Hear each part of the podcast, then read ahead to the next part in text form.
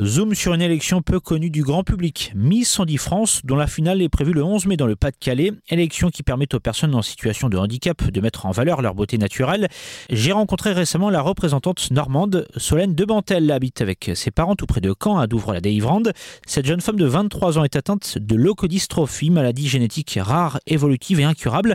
Elle a pour marraine de cœur la journaliste Valérie Trier-Veller, ancienne compagne de François Hollande, l'ex-président de la République, une femme engagée auprès d'ELA, association de lutte contre les leucodystrophies, comme l'explique la maman de Solène, Marie-Pierre. Elle a participé, c'était une de ses premières actions caritatives, elle a participé à la dictée d'Ella et elle a rencontré Solène. Et depuis, elles se sont pas quittées, en fait. Euh, elle a accepté euh, et elle a proposé à Solène d'être sa marraine de cœur. Donc elle l'est depuis 2000, 2013. Euh, et donc là, on le voit, puisque pour Noël, bah, Solène vient juste de recevoir un cadeau de Valérie avec une petite carte oui.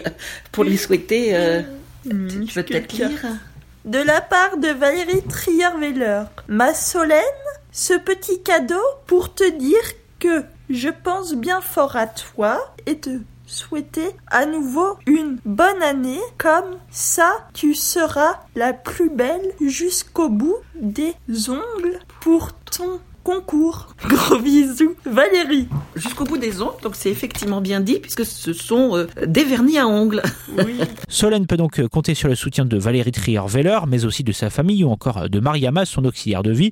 Il y a également sa chaîne prénommée Galice. Solène va fêter ses 24 ans le 11 mai prochain, le jour du concours Miss Andy France.